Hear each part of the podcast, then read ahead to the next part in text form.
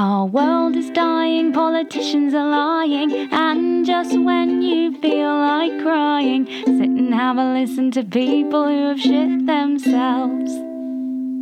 Hi, I'm Claudia. I'm Evie, and we are the hosts of the Podcast, a podcast where we tell stories about people pooing themselves. Uh, the Podcast is also a podcast that will focus on and discuss the issues surrounding bowel and bladder conditions such as IBS, Crohn's, colitis, celiac disease, cystitis, urinary incontinence, and plenty more. You're very good at saying that now. I you think- just you just rattle through. I think that was the, the the quickest one I've ever done. It's because you know what? I want to get into the voiceover market, and I want to be able to do the terms and conditions apply anyone over the age of eighteen. Do you think that's an audition? I'll, Sorry, it's all separately. I'll, say, yeah. I'll send it in s- someone. Um, I don't know who, maybe Meryl Streep or somebody. Um, we want to break break the stigma surrounding these conditions, and we want to get people talking about toilets. We have historically found these topics especially difficult to talk about it, whether it's an invisible illness or just what our bodies do naturally every single day. So we think that it's probably time to change that. Do you agree? I, I concur. That's a real relief. um, so this week, our focus is going to be on invisible illness and masculinity. And we always like to kick things off with our age old question of Evie, how is your bum and how is your tum? Thank you for asking me. I've got some things to say. Tell me. Um, so I went away to Devon at the weekend. oh, nice. Well, I just feel like I come on the podcast and all I do is talk about that I've been on holiday. Well, not holiday, these sort of shit staycations. I went to Kent and Devon, yippee. It's lovely. Very nice places, actually, not a problem. Um, very, very lucky. Very nice to go to Devon. Stayed in somewhere with a hot tub. So what? I So know. these are very nice holidays. I know, really, really lovely holidays. I'm a little fucking brat. Um, but I'm not always on holiday. But the past couple of weekends, I happen to have been away. And in a similar um, vein to what happened in Kent, I got constipated again. And again, I didn't poo the whole time. Fuck. So we were there for th- three nights, and I pooed on the way back, not in the car, but like we stopped off at a pub, and I and it's almost like as soon as I sort of get inside, you know, the Watford Gap, the bowels go. just a she's, release. She's home. but I Why just do you think that is? Because people often say when they go away on holiday that they don't poo, and sometimes Hmm. it, it's whether that they're nervous or that they don't because they're sharing maybe a more close proximity flat or bathroom or whatever. Yes. Or it's because when you go on holiday, you maybe don't eat as much veg or food Hmm. that will allow yourself to poo. I don't understand what it is, but I I too rarely poo on holiday. You two ra- rarely poo. On holiday, yeah. Okay, well, I think there's lots to talk about there. I think if you've got a problem with pooing on holiday, do get in touch and, and you know let us know. What's the longest you've gone without pooing as well, by the way? Oh, it, oh God, I don't know. Oh, because you had that. I incident. had that incident no, where I was heavily constipated and went to the doctors, and then they had to put a gloved finger up my bottom, and, and a little bit of poo was on his glove. Did he show you afterwards? He went, "Oh, It there's sounds a like a little dirty bit, puppet yeah, like show." look what you've done, little girl, like you know, like the shaming puppet. Look at me, look at me, look what you've done." I felt really embarrassed. That was when Sally was in there as well. There was the whole thing. Yeah. Sa- Sally's always in there. Um. So yeah. So number one, constipation. Number two, if you follow us on Instagram, you may have also seen that I got stuck in the sea. How did this happen? I went to a beach where I don't know what it's called, but is a, there's it was like we were on the beach and there's a small island, uh, maybe I don't know, four hundred meters away, um, and you can just walk across the sand. But when the tide comes in, it comes in on both sides of the sand, so this sort of strip of sand gets narrower and narrower until you can only get um, across by either swimming or this like sort of giant beach tractor. Like in Chitty Bang Bang, where they suddenly turn around and it's Exactly. I always think of Chitty Chitty Bang Bang when I go to this beach. Um, so it's basically like Chitty Chitty Bang Bang, and I really could have done with a flying car because what happened is, is there was a lot of pissing about and deciding whether or not we were going to leave because there's a pub on the other side. Yeah. So this obviously puts the urgency into context. Can I just say really quickly? When I went to a quiz once, there was a team. It was it was a quiz all about sex, and the mm. winning team name was Clitty Clitty Bang Bang, and I thought that was the best thing I've ever heard. That's the best pub quiz name I've ever heard. Mine was the labia party, which I thought was quite good as well. Very nice. Anyway, as you were, continue. You're in great. the sea. So there was a lot of pissing about us to decide, oh, oh, should we wait for the tractor? Because in, you know, sort of typical Devonian style, it was like we may turn up in 40 minutes and get this tractor across. Sure. And everyone's, and there's a big queue. And because of social distancing, there was only maybe 12 people allowed on this tractor at one time. Um, and my boyfriend and his dad were waiting because they were going to go across on the tractor, and I could just see this strip of sand sort of get narrower and narrower, and I just thought, "Fuck this! I want to get to the pub." I knew they ch- ch- um, served some che- cheesy chips. Then you have to get to the pub. And I had to get to the damn pub, but I just was fully clothed. I had no swimwear with me because it was quite a rainy day and I didn't expect to be getting in the sea. Sure. So I, and, and um my boyfriend's brother and sister in law had already gone across. So I had on one hand my boyfriend and his dad waiting, and it was like Sophie's choice. There was sort of two on the side I wanted to get to. There was probably somebody who was technically closer to me on the side I was at, but I wanted to get across, and I just thought, and and there was a lot of looking at a watch. Oh, let's wait for the tractor. And I could just see this strip of sand getting smaller and smaller. So I took off my trousers. I was there. Just, just knickers. Just knickers. And I started. Were they nice striding across- knickers? Nope, they Oh, were grim. shit. I started striding across, and I was getting a few looks because it was like the last helicopter out of Saigon because nobody else was doing it at this point because everyone was thinking this strip is getting way too small. I'm also four foot ten, so when people say "Don't worry, it'll probably just come up to your knees," obviously to me that's like nostril height. Yeah, you're I'm like, literally I'm like- snorkeling. yeah, I, I needed a snorkel. I mean, at least on the way back as well. That's another story. Bloody hell! But I started powering through, and the next thing I knew, my the sea was like underneath my bra and I had to take my backpack off and hold it above my head because my phone was in there and um, Nick's brother managed to get a picture of me and I look insane. But I was just completely stuck in the sea. I didn't even get an opportunity to wee in the sea. And then on top of this the whole weekend my boyfriend's nephew thought my name not because he's two he thought my name was Wee Wee so he's been calling me ah. wee wee, and then and then everyone would be like, "Oh, would you like wee wee to hold that for you?" I'm like, "Can we stop?" They went along with it. Yeah. So it was just, it was a bit of a disaster start to finish the whole And you trip. didn't even get to wee in the sea. Didn't I know you get to win like doing sea. Didn't get to sing my song. At least you've got like maybe you're you're you have quite nice breasts. Maybe they could have been good flotation devices to kind of get you Buoyed me through. Yeah, yeah, Yeah. yeah, I'm sure even if the height was a problem, you would have floated. Thank you so much. You're yeah, I mean, there's that's the one good thing. I was never worried about you. I look. I mean, if you haven't seen the picture on social media, please funny. check it out because it looks like I just need. when you sent it to me, I thought it was your way of being like, I didn't want to get in a swimming costume, but I did want to wee in the sea. so I just waded in as I in the was mix. and pissed my pants. Oh, I've got something to say. I don't know if I should say it now. Go on, say it. Also, I've been doing a bit of um childcare at the moment. I'll go into that maybe in a later day, but I've been sort of doing overnights. Yeah. And and sort of on the back of our conversation about um young girls not being able to say vagina. Oh, yeah. The two year old I was looking after, she was having a bath and I was like, Come on, we need to get out now and she had a flannel and she looked up and she went, I'm washing my vagina. and I was like, I love it. This is um this That's is very really topical. good. So there, there is at least one child out there. And at least she's washing it. and she was using a flat and she do you know what I hope they I washed the flannel. she washed her face with it straight after and I thought Oh. God's sake anyway Claudia how how are your Tom and Bum after that Oh, no, I can't stop thinking about that dirty flannel. sorry. Um, yeah, no, my Tom and Bum, have, they've been all right. They, I, I went, I also went away. What were we like? God ladies of leisure I went to, to Cambridge with um, friends from school. God we love shit trips I don't we? know. And do you know what? I was really worried um, that they thought. So basically, um, because I was uh, diagnosed with IBS a little bit later in life, a lot of my school friends don't necessarily know about it Yeah. because it doesn't affect me all the time and, and it's not necessarily something that I always bring up with people. But they've all been listening to, to the podcast. God bless them. And um, ah, they're the people that listen yeah, there there are four listeners, and um, and then on the first night, I had a flare up, and I was really worried that it looked like I was making it up, sorry guys I don't know if you know but I've got IBS and just to be like, just up. to prove I'm not lying. I do have this condition, but we were um we we'd had like fajitas, and I'm starting to notice. I don't know because remember I said this to you the other day. Tomatoes might suddenly have to be added to the list of things I can't have because dear. I'm just starting to notice a pattern, and the pattern is always like seeded like tomato like fresh tomatoes. fuck Um, so not chopped tomatoes No, that chop. Yeah, this is we Oh, have them in man, the in fajitas, and I love them. But it might not be that. I might. I feel like I want to kind of go back to a dietitian and like reanalyze Yeah. because a lot of stuff seems to be changing for me anyway.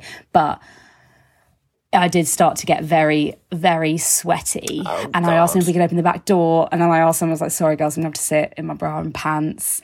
And I was actually. I, That doesn't sound like a flare. I know, well, yeah, like something that sounds like a come on. Um, Sorry, girls, I'm just gonna strip right down. well, also, I borrowed one because they all showed up in the old really nice loungewear. And I didn't brought any loungewear with me. And I, I felt really uncomfortable and they all looked so comfy. So I, I nicked one of their trousers while they went to the toilet. And it's also my friend who's six foot one. So I was like, they're like, they're, they're like culottes on her and they were like scraping the ground. But anyway, I was wearing them and I was starting to get really bad wind. And I thought, I can't, I can't have really bad wind in her nice pajama trousers and then give them back to her. Yeah, you So then I. I stripped down to my pants and then they asked if we could all play Monopoly Deal. Have you ever played Monopoly Deal? It's like a card game version of Monopoly, but I'd never played it before. And you know when people try and explain a new card game to you and it never makes sense, you always have to play it three or four times. Oh my god, I had I was sat in my pants. I had um, an ice pack on my stomach. Oh, Claudia. I was sweating streams. I was trying to down uh, down this peppermint tea, and they were like, "So basically, you can't use that card unless you're going to use a sly deal, Not and if you want to have a jammy deal on top of the purple and the green, oh, oh, I can't take Sweet in Jesus. Uh, game rules at the best of times. oh, I couldn't, I couldn't focus. And funnily enough, I lost, and they were all taking advantage. They kept taking my properties, and I thought, you absolute bitches! You can see that I'm here having a very difficult time, and I don't want to give you another house or a hotel. No. Just Did- let me have it. Did you take the trousers back and start farting in them? No? I, I, yeah, and one property. And one last thing about my bum and my tum. Okay. So this house, I believe that we stayed in, was haunted. I Okay. I don't usually believe in stuff like that, but I was mm-hmm. lying awake at night and I could hear lots of noises, and it was three Was it o'clock. your in- arse? No, I could just hear all this wind and.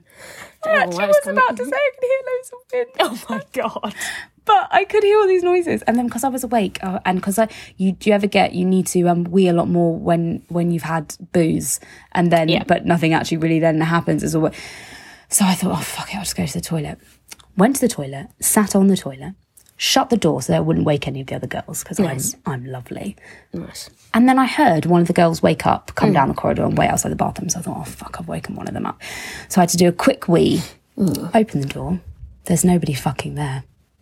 There's nobody in the corridor, Evie. Mm, mm. I'd heard footsteps. Like, genuinely, they were so clear that I was like, someone's outside the door. Really? And there was no one there. And then I needed to nervous wee for the rest of the night, but I was too scared to go back to the toilet. Mm. So I was sat there holding myself, like cradling myself. That's the worst when you're in bed and you need a wee, and then you can't decide if you do need a wee. It's just your brain telling you you need a wee because you're getting. And usually I'll always get up and go, but I didn't want to anger the ghosts. No, I think this is why we should bring bedpans back. no, This this is why. This this is why. for all those situations you're in when you think there's a ghost.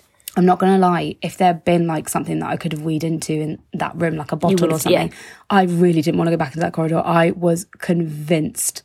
Was it an old house? Yeah. I mean, not that I think that. ma- uh, Just disclaimer, like, oh, it's an old house, therefore it must be haunted. I I'm not a big one into but- into ghosts and stuff, but it was so. Anyway, so that's how my bum and tum have been. They've been through the a ghost lot. of your bowels, the maybe. Mm-hmm. ghost of my bowels passed. Oh, shit. Have you ever seen a ghost? A bloated ghost. Oh no! Permission to discuss condition. So, this week, our focus is on invisible illness and masculinity, and we are pleased to be joined by Glen Neilson. At 26, while serving as an intelligence operator on board a submarine, Glen was diagnosed with cancer in three places and was swiftly discharged. Only a few years later, in 2001, Glen was diagnosed with ulcerative colitis and at age 29 woke up in intensive care with a stoma after having had an emergency ileostomy operation and a total proctocolectomy. Years later, after consistently throwing himself into dangerous excursions with abandon and having reoccurring nightmares, Glen came to a realization that led to a diagnosis of PTSD. He still continues his love of all things limitless and in 2019 climbed Kilimanjaro, raising money for Crohn's and Colitis UK. And finally, earlier this year, Glen was nominated for a Positive Role Model Award for the National Diversity Awards 2020. He says, Because I have a bag for life on my side, my bag will always be half full. Not literally, it's a figure of speech. Welcome, Glen. How are you? Thank you. I'm always brilliant. Thank you very much. That's lucky you. and Glen, we always ask our guests, "How's your bum? How's your tum? How are things with you?" Well, my bum is obviously a distant memory, Yeah. um, and all is good. And my Yeah. tum, getting fatter during lockdown, I think. oh gosh, isn't it for all of us? I've definitely put half a stone on during lockdown. Actually, put a bit more, but I've lost a little bit since then. So. Oh, anything in particular? Mine was crumpets. That that was the devil. Um, mine was 24 hour allowed to drink whenever you want and party. yes. Basically, that was it. And I built a bar in my garden, and I think that's probably the worst thing I've ever done. You built a bar. Yeah, she keeps confiscating the keys off me. Wait, so it's a, a bar that you could like lock up? Oh, it's a yeah, it's got like proper pumps and everything. Yeah, is That there? is incredible. do you have a name for the bar? yeah, it's called the doghouse. So I don't mind getting the dog. what does the doghouse serve? What have you got there? Oh, it serves everything. A lot, lot of whiskies, gins. We've stopped doing Guinness because it didn't get drunk enough. Um, everything. Has anyone ever been kicked out of the doghouse? Do you have There's a security? few on pub watch. Yeah, definitely. One of those. That is absolutely incredible. That I think, um, um, I don't know if you ever watch. Um, is it George Osborne does Amazing Spaces? There was a guy, yeah, that built a built a, a bar in his in his shed, and it was absolutely incredible. It just It made in feel my shed. Actually, it's just in my shed. I've just converted a massive shed as just a pub.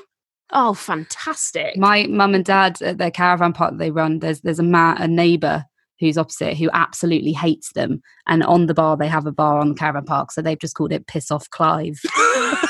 I think it's a great name for a bar as well. I'd go to Piss Off Clive. I mean, I often do go to Piss Off Clive. It's great. so, Glen, can you please tell us a bit about your diagnosis with um, ulcerative colitis and and what that was like? Because that was only a short time after your cancer treatment. Yeah. I'd, I'd pretty much been given the all clear, not the all clear, but it was the end of my treatment and I was quite happy with life. So it was the start of 2001 and I just started being basically unwell with like toilet and couldn't look after my little lad and like 40 odd times a day at the toilet and I was getting weaker and I was wasting away to nothing. And like you say, you have an incidents where you, you're touching cloth and then you, you're basically not more than touching cloth, you're, you're doing the cloth, aren't you?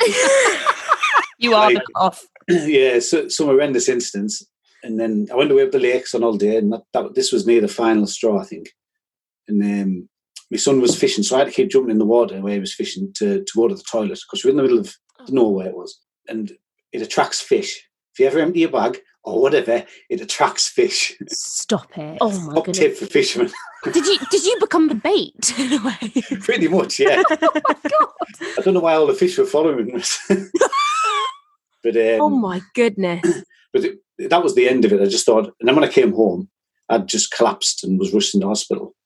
And that was, I'd lost like five five stone. I've always been quite thick set, but losing five stone, roughly four to five stone in a few months was it's a lot for the body to take.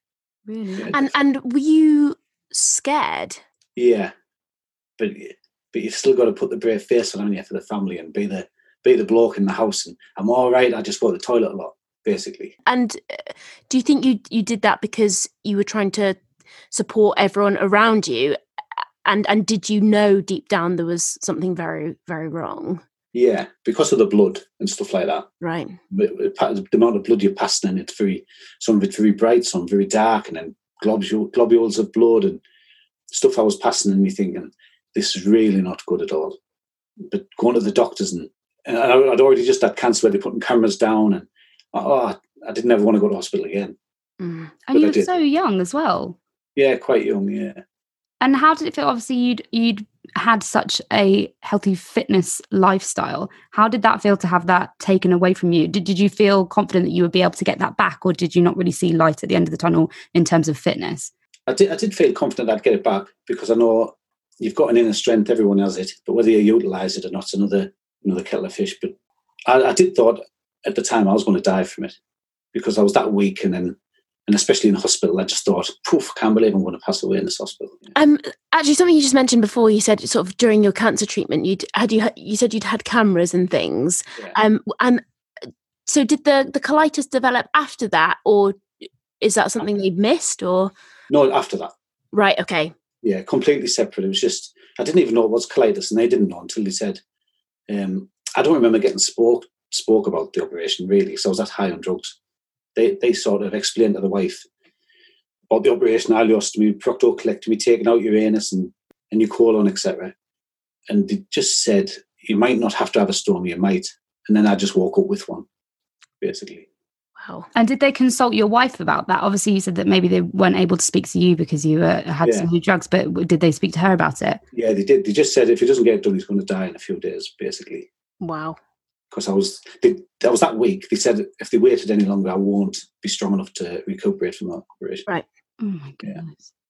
I didn't die, did I? So, Well, I mean, we're looking Yes, at you. yeah. You look great. I mean, yeah. and how and obviously you're here chatting to us but how difficult do you think it is for men to talk about bowel conditions or time in hospital and, and how it might affect their mental health both both in everyday life and obviously in the armed forces oh, it's a very macho background, isn't it? Of all the jobs, it is quite a macho job.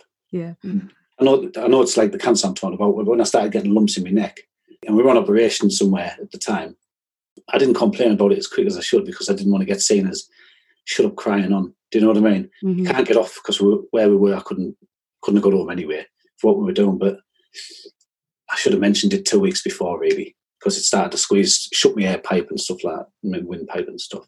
And then I struggled getting off because we were under the ice and we were doing whatever we were doing and stuff like that. So there's definitely the masculine side. You just don't want to look like a bit crying on, yeah, really. And and when did that mindset change for you? The minute I told them about the lump and I got told to shut up, uh, stop crying on, then when it started to stop, squeeze my windpipe through the night to the point where I, I was struggling to breathe, and I went up to the, the, the captain basically and explained and said I wanted sort, and I said, oh, someone's going to be liable, like. And they instantly got a helicopter. I was whisked off straight to hospital. So after that, I thought anything wrong, tell them straight away. Yeah. Mhm. E- even in life in general now, if, I, if I've got something to say, I try and do it a bit more diplomatic, but just say it. Be kind, but just say it. Do you know what I mean? And do you think you find do you think men are more open about talking about things like mental health or, or physical conditions as as time has passed even in the last 20 years it seems like there, there's been a shift. Do you find obviously i know that you have done some public speaking. Do you find that there are lots of men there who, who are willing to listen and willing to talk or do you think it's still potentially a bit of a difficulty for a lot of people? Going to the events and meeting people who've had the similar operations and things like that, it's the, the men generally always sit right at the back. They always ask the least questions and then they'll pull you aside before they leave and they'll, can I just have a quick word? So no, they, they still, although they, they'll still be there, they're still the quietest in the groups every time. And they'll try and ask you like questions in secret rather than in group form or I don't know whether it's a daft question or they're just scared to answer, uh, like ask the question. Um, it could be sex related, it could be anything.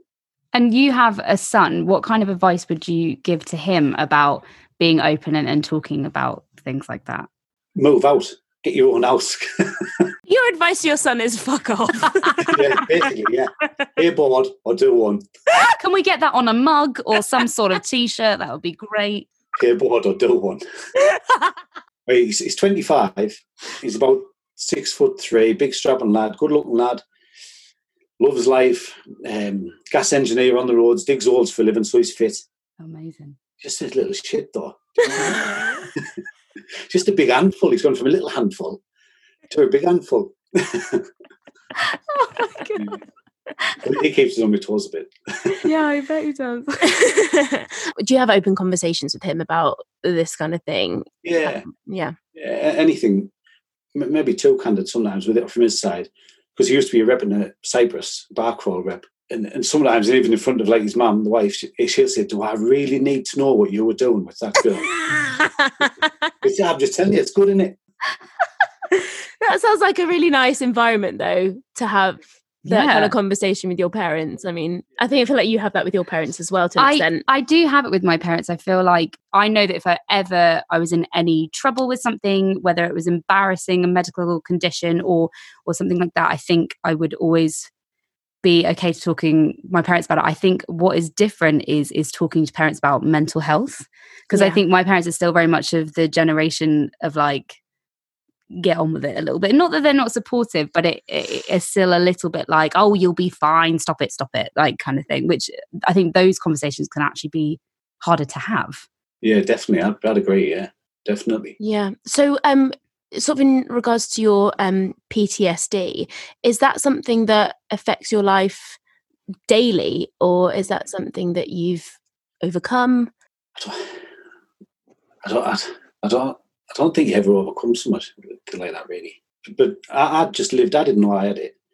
I just lived my life, just cracked on with my bag and whatever, and just self-employed, just got on with life.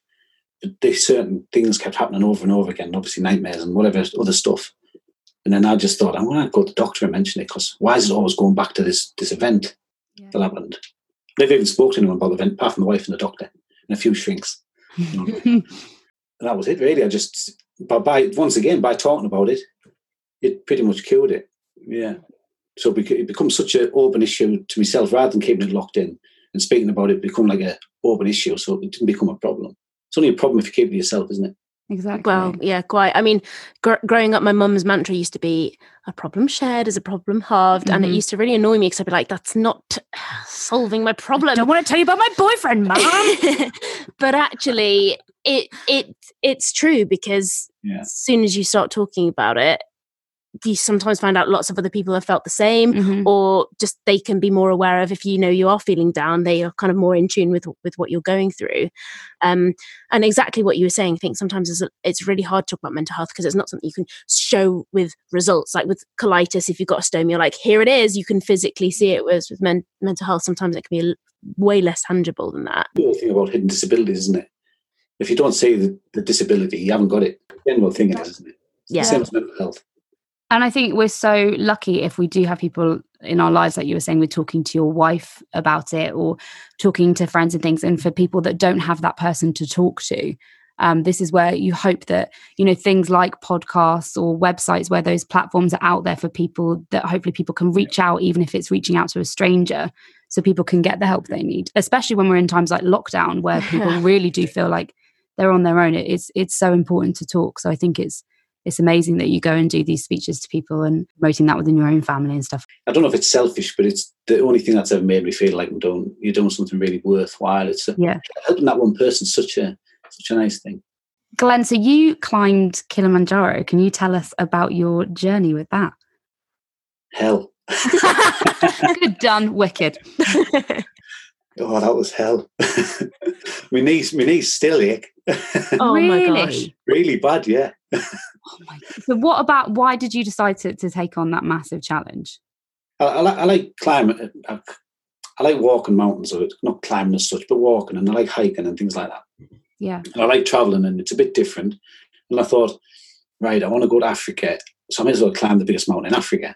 Obviously. And why wouldn't you who doesn't? Obviously, I booked the trip. And then a couple of my friends said, "Oh, are you doing it for charity?" I was like, "No, just myself. Selfish again." Do you know what I mean? I, he said, "Oh, well, he's, he's some money," so I, I raised a few thousand pound for charity as well. Yeah, but that was good. fantastic And what essentials did you have to pack to keep your IBD in check when you were when you were climbing or hiking? They say, well, IBD, I don't really have it, do I? Because I used to have colitis. Now I'm healed. That's Oh, all. of course. You know what I mean? So, so I feel sorry for those with Crohn's, especially. And I was lucky enough to have colitis because that's just gone because they took the whole system out, basically, haven't they? So, but like hydration, massive, massive thing, definitely. Why is that so important for somebody with a stoma bag Well, I, I didn't know it was until 10 years after having my ileostomy. And I was on the plane coming back from could have been Tenerife or somewhere. I think it was Tenerife. And, uh, That sounds more like it. yeah, yeah that's the kind of hiking i can get bored should have with should have said somewhere quite nicer, shouldn't I? and, and my, my kidney stopped working on the plane, and, and then the other one started to pack in. No, I, I wasn't aware. They asked for a doctor on the plane. I become unconscious on the plane. Once again, using up my cat's lives and stuff like that. And then got to Newcastle Airport, and the ambulance picked us off the plane. Rushed to hospital, and they said, "You don't know you're chronically." Like I thought it was off the drink. I just thought I'd been getting drunk all week. It's off the drink. No, they said the dehydration has affected your kidneys and everything. And dehydration, I'm not dehydrated. Know I mean? I drank some water earlier, and no, water's the worst thing an ileostomist can drink anyway Why is that? Because it speeds up your output, so you get rid of more salt. I didn't know this either. You, you lose all your salts, you lose all your electrolytes, and then people think, "Oh, just have a pint of water." No, it's the worst thing you can do. so what what do you have instead Well, just the Dioralytes. I, I pretty much that that is a small glass of water, but I'll, I'll sip it just because I'm talking. But generally, I'll have two Dioralytes a day, regardless if I'm doing any uh, physical exercise, gym, hiking, or anything. And when I was doing Kilimanjaro, I was taking 15 packets a day, oh dehydrated. Wow. And when you're up the mountain, how hard is it to do a bag change in terms of like the conditions? If it's freezing, like I can just imagine with fingers not being able to move properly. How hard was that? Well, I don't have a thyroid as well because that was cancer. Took out for cancer. So my fingers and my toes and things like that really get affected with the cold when I'm hiking, especially in snow and stuff like that. So they were extra cold. And on the side of the mountain, I just I'm quite brutal. I don't, you know, I just tear it off, pour new one on. There's no faff. I, I think, do I use anything? I use a bit of powder sometimes. I don't even shave it. I just tear it off fast and it shaves it for for us. Oh, I ain't got time for all the faff. It makes it become more needy, creams and whatever keeps people happy though. Each their own, whatever. Because it's a two piece and it clips onto the base plate, I did struggle clipping it on because my, my fingers are that cold. Because I'd used gloves instead of mitts. So once you take them off, it took around two hours for my hands to warm back up where I could open the zip. That was a mistake. Will not happen again. And were there any kind of output mishaps up the mountain or anything that did you have to share with the other hikers? I had a tent of my own, only not for, not because I've got a bag, just because I thought there's some women on the trip, there will be, and the wife will go mental if I'm sharing it with some 18 year old Swede. Which was great, but I know during the night, one night, it was raining really, really bad because the weather changes. It's its own microclimate and it rains, then you've got snow, then ice, hail, red hot sunshine within an hour. You can have all of them within an hour. Wow. And uh, during the night, they, one of the lads, he was a medic, believe it or not, paramedic from Australia, which was lucky. And uh, I did say to him, I've got any problems, I'm going to see you first. He was like, no, don't. I'm not at work. Don't. but yeah, Out of work email is Yeah. on. Is off. Die on your own. I'm not at work. but uh, during the night, he, he was shouting, how lucky are you not having to go into the toilet? Because I just, because it's a two piece, I just slipped the bag off, put a new one on, toilet done. done. He had to walk like 300 yards in an absolute gale to use the, the worst toilets you can imagine on the planet. You- um, you said something about um, a, a base plate before. Could you just describe or explain to us what, what that actually is? Ba- Basically, the, the bag on your side, collecting the output, you can either get a one piece or a two piece, which is um, from a load of range different companies, all do the one pieces and two pieces. The one piece sticks on. Now, to empty it, you just go to the toilet as normal and empty it. The two piece, how that's different, it has a base plate that sticks on first, and you can then put the, the bag onto the base plate, it just clips on. It means when I'm hiking, if you're in a place where you need to go to the toilet, you can change it over in seconds, like a lift. So, have you done it in a lift then? Yes. That is great. Yeah. I mean, the number of times I've been a li- in a lift, actually, I got stuck in a lift once, like desperate for the toilet. Oh, God. You know, did you in my did you follow through or Uh, no, I'm actually I was successful at Oh, hold, con- holding in on that on that occasion. Plenty other lifts? We've been banned from some lifts on the London Underground. yeah. and were there anybody uh, either within your kind of your fellow hikers or anybody back home that didn't think that you would be able to make the climb because you had a Yeah. stoma?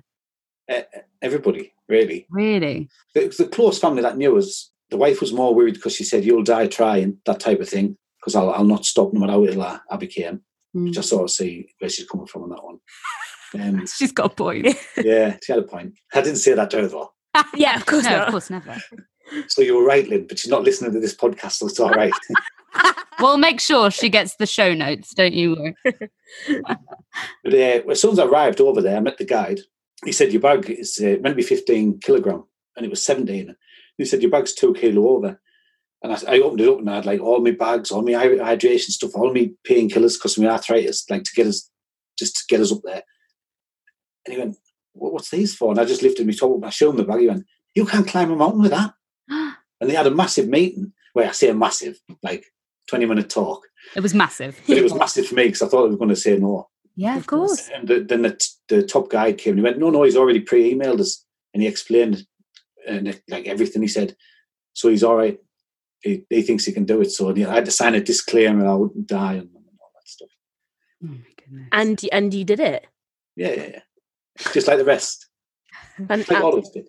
And have you got any other kind of adventures planned for the future? Obviously, pandemic aside. That's been a pain, the pandemic, hasn't it? That's for sure. Yeah. Um, I do want to go back to Russia and climb Mount Elbrus.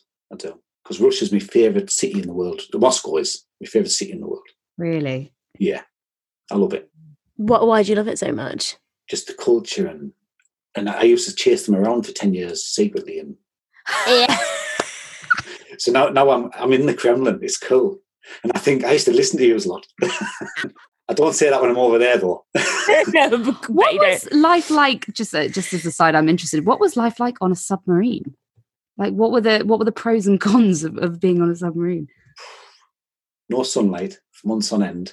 And the pros, you're doing stuff that you wouldn't ever, you wouldn't ever think that you would even think happened. That was interesting. I mean, the trust is gone. I'm not going to lie, Glen. I, I- the trust after knowing that you, these are your skills. The- You're absolutely terrified. Skill set nil.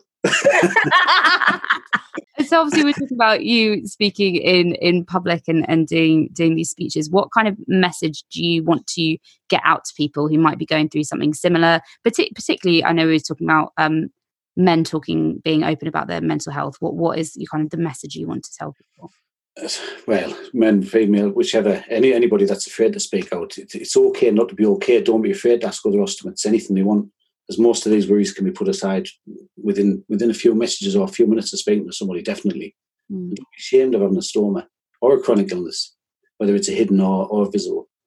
'Cause, um, if you become open about it yourself and you accept it, you- your life does become a lot better. Definitely. Are there any que- um, kind of questions that that come up a lot from people that you that you see a pattern in Yeah, a lot of people don't even like. I'm not judging no, so don't judge anybody, but they'll struggle to even go to the supermarket because they're worried it'll burst. Wow. And if you're worried it'll burst, or if it's bursting that often, I'll tell them it's the wrong bag then. I mean, mine burst when I jumped over a river in Norfolk and I cracked all my cheekbones. It did pop. Glen, do you ever Please, stop? Just, just stop it. No, but they are quite robust. That's what I'm saying. They are. They put up with some stick. Do you know what I mean? They definitely do. And if it bursts and you walk into Asda, it's the wrong product. Yeah, and I think that's really, really helpful because that just then eliminates the sort of shame from a personal perspective, like it's you or it's embarrassing. It's just it's the product, not the product, and and not you. So I'm sure that is really, really helpful so for many people to, to hear. Yeah, I know um, a lot. A lot of ostomates don't realise that there, there are other companies you can choose from, especially in the UK 'cause it's free.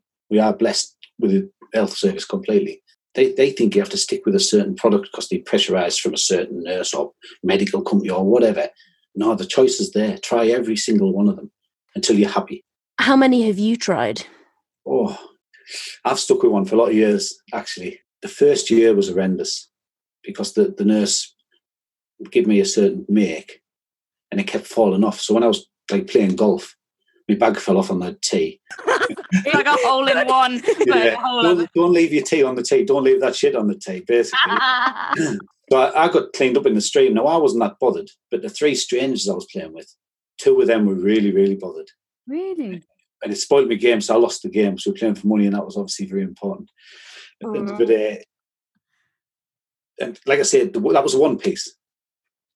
Didn't work with us. No one pieces did from any company. And after that day, I went back to see them, and I said, I want every sample I can possibly find. And I found one that sticks on that much, and just about get it off. what company is this glen would you recommend them so that other people Called can ConvaTec. ConvaTec and I use the moldable. So a lot of people have to cut their base plates, and it's a new, it's like a new technology.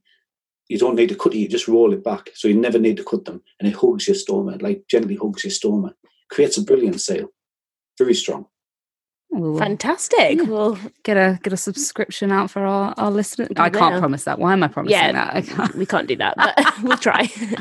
And Glen, where can people find you on uh, social media or things like that if they'd like to reach out to you? On Instagram generally, or Twitter, or Facebook, the, the, all in all, you know, basically everywhere. What's what's your Insta handle? Do you know it? Do you know it off by heart? Ileostomy on tour. During COVID, it's ileostomy Saturday, isn't it, in the bar? Really, has a change. Yeah. oh, Glen, thank you so much for talking to us. It's That's all right. It was good. Thank you so much. Anytime. amazing. What a hoot. We'll get a free free vouchers to the doghouse, hopefully. Some Yeah, yeah. Only one. Yeah. Stop what you're doing. Let's talk about pooing. So this is the part of the show where we read out these brilliant turd tales that have been sent in to us. Please keep sending them in. They are amazing. I love them.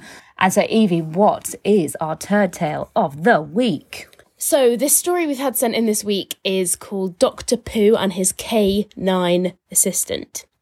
So it says, I have a tale that still keeps me awake at night, and it gives me a stressed stomach whenever I think about what happened, and more importantly, what almost happened. Oh my goodness. I'd just come back from a lengthy trip away, and I'm not sure whether it was something I had eaten or the sudden return to anxiety ridden London, but I woke up on this particular day with a severe case of the shits.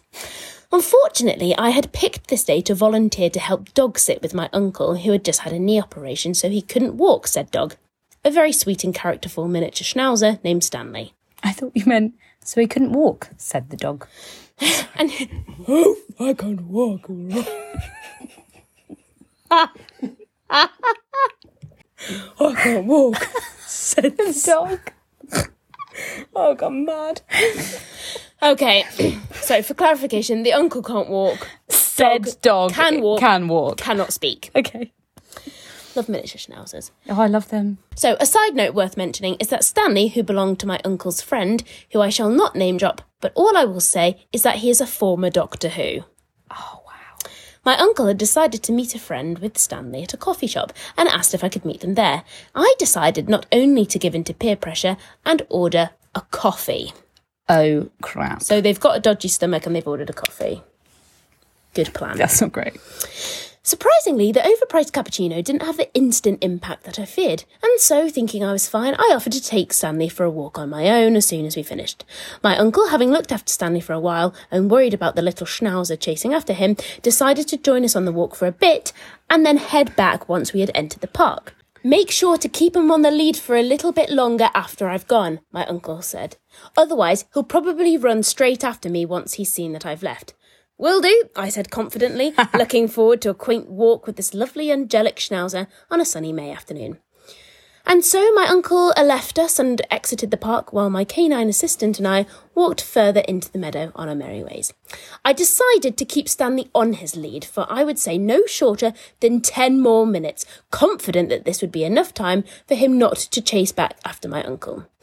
Unfortunately, during this time, my stomach has started to feel the full force of the ill judged cappuccino, and I began to feel simultaneously sick and tense in the bum region. No. God knows why I decided that this would be a good moment to let Stanley free and enjoy the wide open space of the park, because what actually happened is that as soon as I let Stanley off the leash, the little shit darted back in the direction that we came, clearly running after my departed uncle. No, no, Stanley! I shouted, and I started to run after him. And what do you know, as soon as I started running, I could feel the poo brewing. Oh, God. I then faced a Sophie's Choice level of dilemmas. Do I keep running, knowing any second I could not only shit myself, but very likely throw up in the middle of this park? Or do I stop, tame the diarrhea, but potentially lose the doctor's dog? I decided the former was the less of the two evils, so I powered on and continued to chase after the tyrant. But this dog seemed faster than anything I had ever seen and was unlikely to stop. Meanwhile, I was literally on the brink of violent diarrhea. I just wasn't going to last. Until after what seemed like an eternity, he reached the entrance of the park in which he arrived. He stopped and turned around to look at me. Thank God. Oh, good boy, Stanley, I said, panting and trying not to vomit. Oh, come here. And what did he do? As soon as I took a step towards him, off he went again, this time through the entrance of the park and into the busy main road full of cars. It was at this moment that I shat myself. No. This is it, I told myself. I'm going to have killed the doctor's dog and shat myself in the. I could see it now, returning to the doctor's house holding his dead dog with turd stained trousers. I then proceeded to ignore the turd in my pants and chase him once more in what seemed like that dream where your legs are moving twice as slow as you'd like them to. To my utter relief, found him at the entrance of the pub opposite the park. He knows Just what he wanted a wants. pint. Having crossed the road without being run over, I managed to cross the road gingerly and grabbed him, leashed him up real nice, much to the disapproval of the pub goers in the front garden who had just seen this dog nonchalantly crossing the road by himself. and luckily, when I told my uncle about almost dead Stanley, after I darted immediately to the toilet on return, he found it hilarious. As did the former Doctor Who, who my uncle decided to tell. But there is not one day that goes by where I do not think of the moment where I thought I'd kill the doctor's dog while shitting myself. Wonderful. It is. And he says it's like a Sophie's choice because when you're in that Oh moment, no. it feels like the world is going to end if you do follow through. And also, I feel like if you're doing something for somebody that you don't really know very well, everything's kind of your anxiety is high on it anyway. Let alone if you've got a dog that's A, disappeared, B, potentially dead, and you've got shit in your pants, and you might throw up. Oh what a nightmare. 99 problems, but a bitch. Well, Stanley, is one. It still is one. was one. What a fucking nightmare. What I'm loving as well is people getting in contact with us after after these turd tales or things that have happened in the episode. And one that has I've had so many messages this week, both from friends and from anonymous people, um, about the squatty potty. Oh my goodness. that has resonated with you guys like mad. What what have you been hearing? So, people love the squatty potty. Apparently, there's an amazing advert that um, displays a unicorn pooping that that shows you how the squatty potty works. We should put it in the show notes because it is actually very good. I, watched it. seen it. It's brilliant. Uh, one of my friends also said that um, I should never go traveling around Asia because so many of the toilets are kind of almost you'd need a you'd need a squatty potty to sort yourself out because they're all in the ground or you, you'd need to have good squatting positions. She is very good at yoga, so she was able to do that.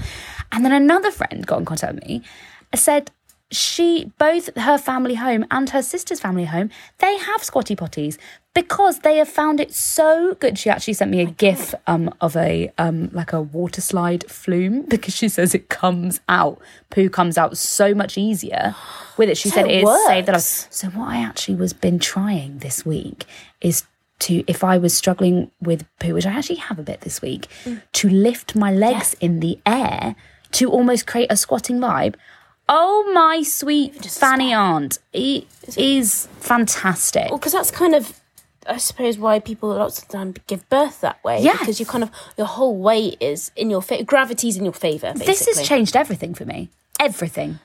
I mean, that's I'm- a big statement. But also, apparently, you can get a squatty potty in lots of quite nice colours. Like they don't look Oh. like too kind of garish or anything. And now I'm like, I might get one. I fe- I- yeah, I feel like in family homes, it's either a legacy or tradition you're brought up with, I suppose, in a similar vein to the poo knife. Yeah, if you've always had one in your house, you You're don't question it when miss there's one. not. You're Yeah. really going to miss one. So have you found one that you like? I haven't yet. I need to go look, but apparently they do come come in some quite nice colours. I have actually seen one which is like a natural wood, Oh. and it just looks quite sort of you know Nordic um, minimalistic design. That would go with my flooring and as well. I think it would go with your bathroom. And I was also in a friend's house the other day, and they had um, the rituals kind of odor toilet spray. Oh, tell us about this. Holy mother, I could have moved into that toilet there and then. of? Summer. Really? Oh my so God. It wasn't like this is a cover up. No, smell, it just was one of the nicest smell. Like I would wear it as a perfume. Oh, I yeah. Mm-hmm. honestly was like, I don't want to leave, and I've just done a bit of a smelly poo, and I don't want to leave. I mean, that's remarkable. Isn't that amazing? That's a, a real endorsement. Of I wonder product. if it's expensive because rituals can be a bit expensive, but I'm going to go look into it because I want it. I want to buy it. um, is it Aesop? Yes. They have. I, well, I imagine they're you know very high end products, but they have some of the best drops ever. They had it's like an orange one, Yes. and it just it t- it smells like the taste of the nicest sweet you've ever had. This is the thing, and like VI poo, poopery. I actually really, considering we're doing this podcast, I need to up my toilet game me too. because I actually, because obviously you come around here and record a lot, and I always think my bathroom should be a beautiful place for her to go because we talk about this all the time, and it's not Evie. I'm I need to get more products that Um, would make it a more um a less uh, worrying experience that you know that you've got the tools there to cover the smell. I appreciate you saying that, but you have had a new toilet tablet in. I've just spotted. Did you see that. it? I went out and got it this morning. Did you? were you? coming? You didn't. I did. I did a similar thing when you came last. I got that lemon one. You Yeah, I noticed that as well. God, it's so nice. And the fact you just said it should be a really nice atmosphere for her to use. For you, It should be nice for you. And That would be the name of like the perfume. For her. toilet tablet. She can move in here. For her. Um, okay, I feel like we've done very well there. Thank you so much for your Dr. Pooh story. If you do have any other turd tales, please do send them in. Thank you so, so much for all your listening and supporting and tweeting and DMing. It's so nice to have so many people being so supportive. We've checked the stats and we've got listeners in the UK, in New Zealand, Australia, America, India. Right, right. Czech Republic. Who in the Czech- Norway. Finland. Canada. I don't know what's in it for them. Us. But That, that's not enough That's of a selfie. enough. No, it's not. But thank you. So if you're in the Czech Republic and you're listening to us, thank you. Thank you so I mean, if anywhere you are. But I'm just, I'm And also, away. please do let us know as well if um anything we're saying you're like those bloody Brits are mental. We do it like this. you're British. I want to know, like, I want to know um traditions in other in other countries, what your toilet tips and tricks are. What are your family poo legacies? Exactly, all of that stuff. Send them over. Oh, thank you so, so much. And please don't forget to share, review, rate, and subscribe to the podcast um, because it, it really does make a difference to um, our mental well being. It does. And if you want to email in, you can find us at thepoodcastofficial at gmail.com or find us on Instagram or Twitter at the underscore poodcast. And we also have a shiny new website. Do you have a website? Yeah, so check it out. It's thepoodcast.com. And also on this fantastic shiny new website, um, you can find out who will be coming up as guests later on in the series. And we have some humdingers. So do go have in, a look. in a good way. oh, yeah. Is a humdinger not bad? Oh, it's an absolute humdinger. Oh, I'd no, I'd be like, bad. oh, what a humdinger. I've just done a huge turd in your toilet. It's an absolute humdinger. Oh, for fuck's sake. Okay, Nick, fine. what sorry, Nick, what would you say? Is I'd a, say it's a good thing. oh, okay, well, sorry, I stand corrected. A humdinger is a good one. well, Sorry. they're great. Maybe good or bad. Like Yeah. aloha. Hello or goodbye. Oh, yeah. I don't know. They're fantastic. Go check it out. They're all good. Thank you so much for listening, everybody. Goodbye. Bye.